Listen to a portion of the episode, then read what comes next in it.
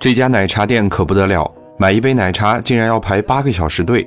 有人不远万里坐飞机来排队，甚至有人花钱请人去代喝。这杯奶茶背后究竟有什么魔力？商界生意经，赚钱随身听。今天和你讲讲茶颜悦色的营销秘诀。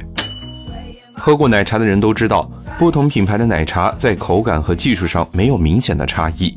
大家能比拼的就只有品牌和营销，把传统文化做到极致，这就是茶颜悦色的营销法宝。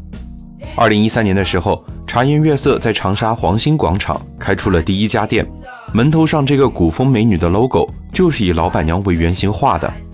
茶颜悦色的产品呢，红茶叫做红颜，绿茶叫做浣纱绿，水果茶是豆蔻，另外还有幽兰拿铁、生生乌龙、不知冬，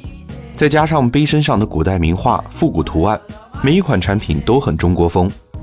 你看，从视觉到产品、店铺设计、周边开发，茶颜悦色都坚定不移地在做新中式，这也形成了和喜茶、奈雪完全不一样的风格。